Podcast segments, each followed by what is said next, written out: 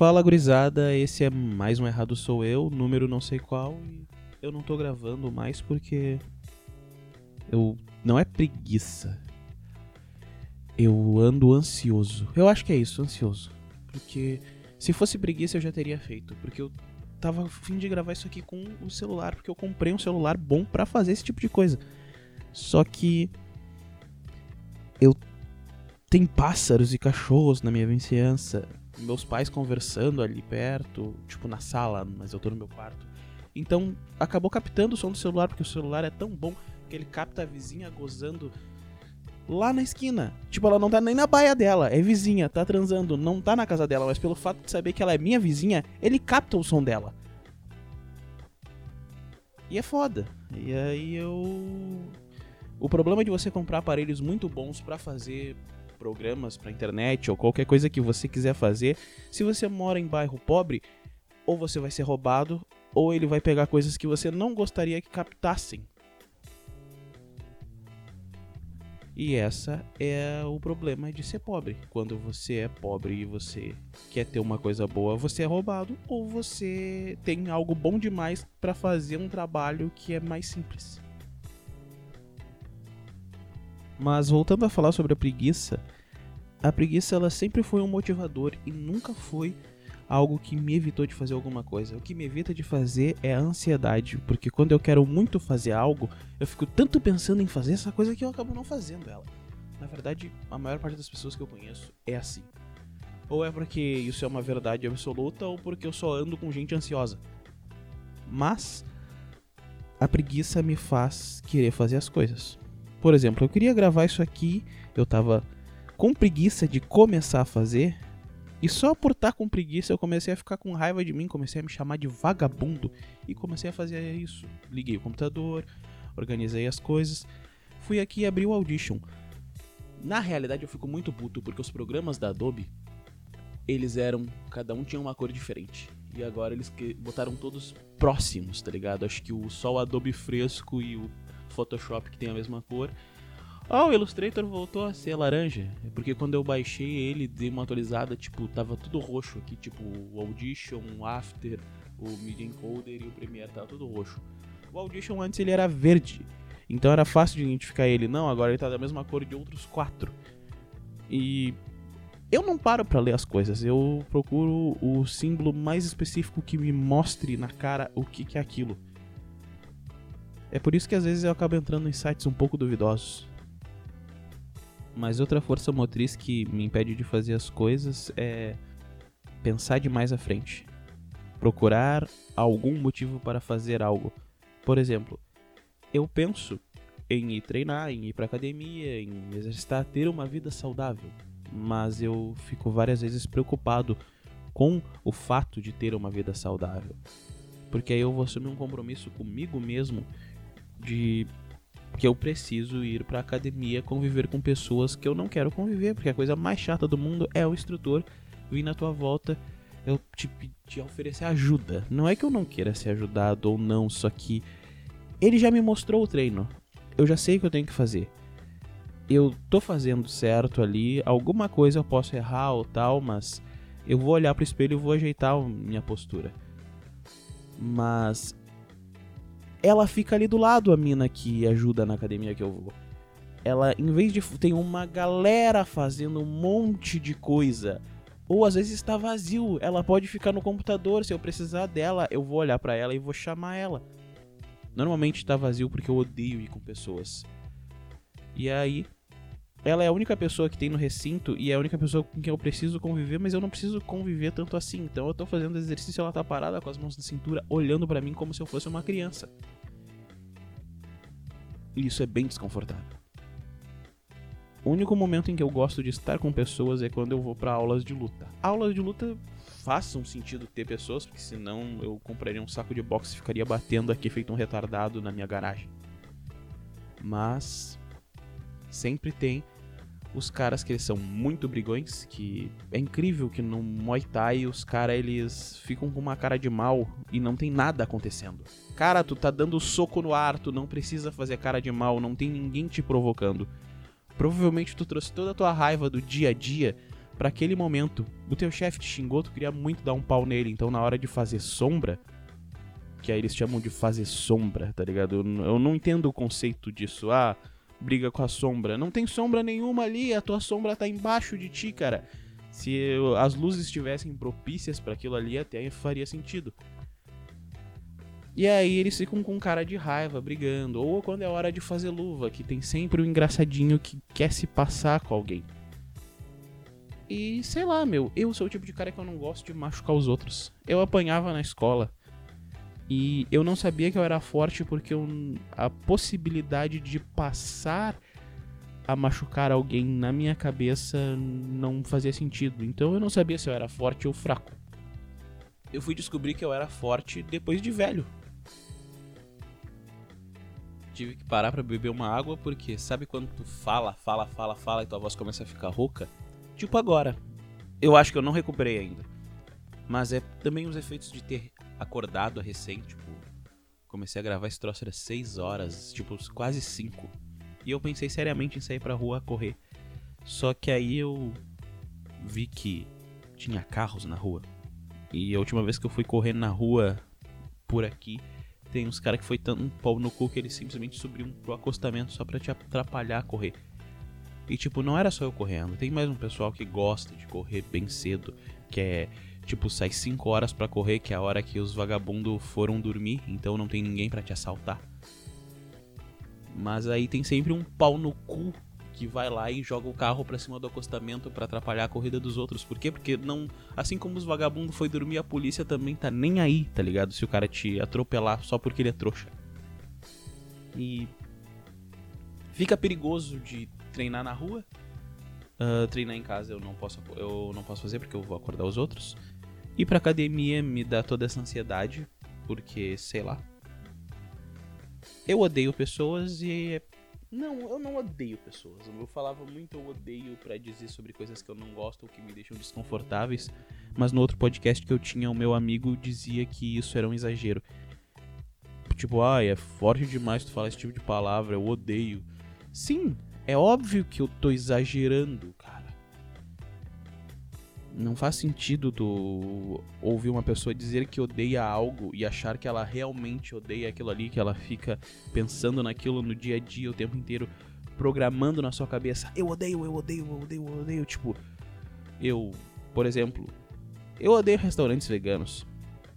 Mas é só uma hipérbole. Eu não fico em casa pensando no holocausto dos restaurantes veganos ou fico trabalhando pensando em ah, como eu vou conseguir financiar a destruição do veganismo. Não, eu odeio ele simplesmente porque é tudo muito caro. Uma vez meus colegas da faculdade me levaram no restaurante vegano, porque eles eram tudo vegano, e o kiwi, ou é croquete, o nome daquele troço ali, tava custando 12 reais. Já viu um salgado que custa 12 reais numa padaria, tipo, em qualquer coisa? Tipo, é um bagulho vegano, não vai ovo, não vai carne, não vai leite. E consegue ser mais caro do que o que vai essas três coisas. Só tem farinha, sal e água e algum vegetal que o cara inventou para botar ali. E ainda assim continua sendo caro. Sim, um vegetal que o cara inventou, porque eu acho que a maioria dos vegetais foram inventados. Porque não faz sentido os vegetais com alguns nomes, tipo. Nabo, rúcula, tá ligado? Tipo. Na verdade, eles não fazem sentido nem eles existirem, porque o gosto é horrível, tá ligado? Tipo, quem é que comeu esses troços e pensou? Ah, eu acho que eu vou botar numa salada. Eu entendo tu botar numa salada o, o alface, o tomate. O tomate é uma fruta, tá? Beleza brócolis. A beterraba, ela é bonitinha, tá ligado? Bah, linda, linda, linda, tá ligado? Mas, uh, sei lá, meu. Vagem. Vagem é uma coisa que os caras botam na salada e eu acho que ela tinha que ser cozida e com carne. É só aí que ela é aceita para mim. Nossa, como eu tô falando besteira, eu tô deixando meu pensamento ir longe ao som de cães e passarinhos, tá ligado? porque eu gostaria muito de gravar um vídeo de piada, de roteirizar essas coisas e tal. Só que quando eu paro para fazer essas coisas, eu não me sinto bem. Faz muito tempo que eu não me sinto bem com as coisas que eu faço, apesar que eu adoro fazer piada. piada para mim é a coisa mais legal que existe no mundo e é o que torna todo esse caos suportável. E eu gosto de piada não como as pessoas gostam de piada aqui. Ah, e acham engraçadinho. Não, eu saboreio a piada. Eu fico esperando o momento dela chegar e quando ela chega no recinto, ambiente, podcast ou stand-up, eu saboreio ela, eu aproveito a sensação de felicidade e de graça que ela traz. Por isso que eu não me importo com o conteúdo da piada, com o que é falado, é só uma ideia. Tipo, tá no campo das ideias, assim como no filme tá no campo das ideias e acontece absurdos nos filmes e a gente concorda com eles. Tipo, saiu o trailer do Batman há pouco tempo, do Robert Pattinson, e o cara desvia de balas e caga todo mundo a pau e o caramba 4 ali. E se pá, ele até mata. O Batman do Ben Affleck matava. Então, meio que os caras podem estar tá começando a achar que isso é uma moda, tá ligado? Os Batmans que matam. E. Tá só no campo das ideias. Não é repreensível. E por isso que eu não entendo pessoas que acham uma piada um absurdo. Porque. No fim. Dói mais neles do que o que realmente deveria doer, ou o que o cara que falou pretendia que doesse. Na verdade, o cara que faz a piada nunca pretende que doa em alguém. A não ser que seja um pau no cu que use isso simplesmente para ofender os outros. Porque as pessoas estão confundindo o bully com comediante. O cara que faz bullying na escola nem engraçado ele é. Ele é só um cara que não tinha o que fazer da vida e resolveu bater nos outros. Eu usei a comédia para me salvar do bullying, porque Senão, provavelmente eu entraria na escola atirando, tá ligado? Porque o bullying tava num nível muito hostil, tá ligado? E aí o que que acontece? Eu descobri que eu poderia zoar os outros e fazendo eles largarem do meu pé. Vinha um cara para bater em mim e começava a me zoar e tal. Eu passei, tipo, no mínimo uns dois, três anos apanhando sem parar, consecutivamente todos os dias. E quando se esgotou minhas paciências, eu descobri que eu podia zoar nas pessoas que me apanhavam a ponto delas receberem apelidos que os perseguem pela vida inteira. Tá ligado? Tipo, tem cara que ele deve estar tá com 20 anos hoje e eles ainda chamam ele do apelido que eu dei para ele na escola. Eu apanhei depois de dar esse apelido, mas as pessoas nunca esqueceram que iam chamar eles daquele jeito. E a ponto que chegou num nível que eu não lembro de ter um apelido no colégio. Porque ninguém queria fazer uma gracinha comigo porque eu poderia responder eles de um jeito que ia prejudicar a fama deles na escola. Na realidade, se eu olhar por esse ângulo, eu só inverti a pirâmide do bullying e eu virei o bully com palavras, talvez. Será que isso envolve aquela teoria de que todo oprimido vira o opressor? Ou a vontade do oprimido é virar o opressor? Não sei, mas eu desenvolvi bem em cima disso e é por causa disso que eu gosto tanto de comédia e é por causa disso que eu quero ser um comediante. Não, eu não quero ser um comediante, eu sou comediante. Não, eu estudo comédia, eu falo sobre comédia, eu aprecio a comédia. Não é porque eu não sou famoso e não tenho teatro lotado que eu não sou um comediante. Que é o que foi dito para mim no último podcast que eu participava, porque eu fazia piadas no podcast e o pessoal não gostava, tipo, e era isso. Era um podcast que às vezes a gente tinha programas de entrevista e outros freestyle. Então nos freestyle eu aproveitava para fazer umas piadas, porque aí tava todo mundo se concordando, tá ligado? E como eles se concordavam, ficava maçante até para mim que tava participando do programa, tipo, parecia que um tava chupando o pau do outro o tempo inteiro. Então, mesmo que eu concordasse com eles, eu não poderia ser a quarta pessoa da mesa a concordar com o assunto. Então eu discordava, só que eu não queria ser hostil, então eu fazia uma piada pra tentar aliviar um pouco a, aquele sensação de bajulação constante que tava dando na mesa. Só que isso deixava os outros membros bravos. Tinha um que chegou a falar para mim: "Não, você não é um comediante baseado no fato de eu não ser famoso". E isso foi muito ofensivo para mim. É foda. Outro disse que a piada empobrece o debate, tá ligado? Tipo, quando foi que conversou com alguém num bar sobre qualquer assunto e alguém soltou uma piada e a partir daquele momento empobreceu tudo que foi falado. Porque na realidade a gente falava de filme, desenho, uh, sei lá, série. Então não existia uma coisa que fosse degradar o debate, porque isso é só entretenimento. Então não era um assunto político e conversas sérias que vai agregar a vida de todo mundo. A parte de entrevistas, sim. A parte de entrevistas eu ficava, nossa, super sério. Tentava interagir com o convidado, mas isso não é mais relevante. É engraçado que como quando o cara vai gravando o podcast, vai ficando comprido que eu tô falando. Vai ficando longo também. Tipo, já tô aqui há 15 minutos e meio, pelo que eu tô olhando aqui na tela do computador. E eu tô só trovando. Deixando minha mente longe, tentando descobrir uma piada no meio das coisas que eu falo. E isso tá sendo divertido. De um jeito que gravar vídeo nunca foi, tá ligado? Não que não fosse divertido gravar vídeo, mas o nível de diversão que isso aqui tá me trazendo. Caralho. E eu achava que eu não ia conseguir render um podcast sozinho. Eu ficava com medo de não conseguir render o podcast com os meus amigos. Sem os meus amigos. E eu quero fazer com alguns amigos, tá ligado? Ter um aqui de vez em quando e tal gravar pelo Discord com eles, sei lá. Eu gosto disso. Só que o problema é que, como todo mundo se leva a sério demais, eles, ah, não, a gente tem que saber muito bem o que, que a gente vai falar. Ai, não pode ser piada. Ai, a gente até pode fazer piada, mas tem que ser com nome fantasia, porque imagina isso vai me fuder depois. Eu, cara, nem emprego tu tem, tu não trabalha, tu é autônomo. Os caras que, para quem tu trabalha, tipo, nem vão ouvir essa porra.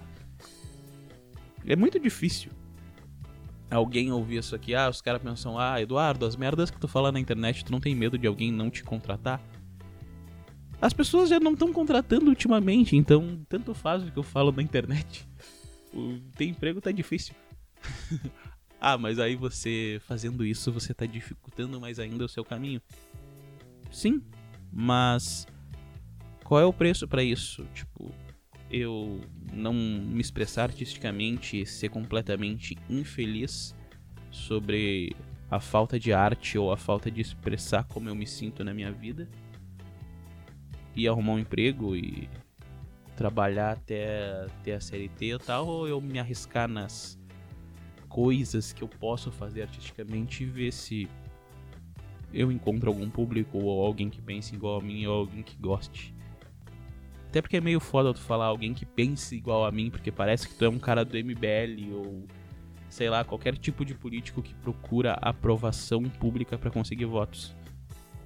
Quando na verdade eu só quero trocar uma ideia, conversar, fazer umas piadas.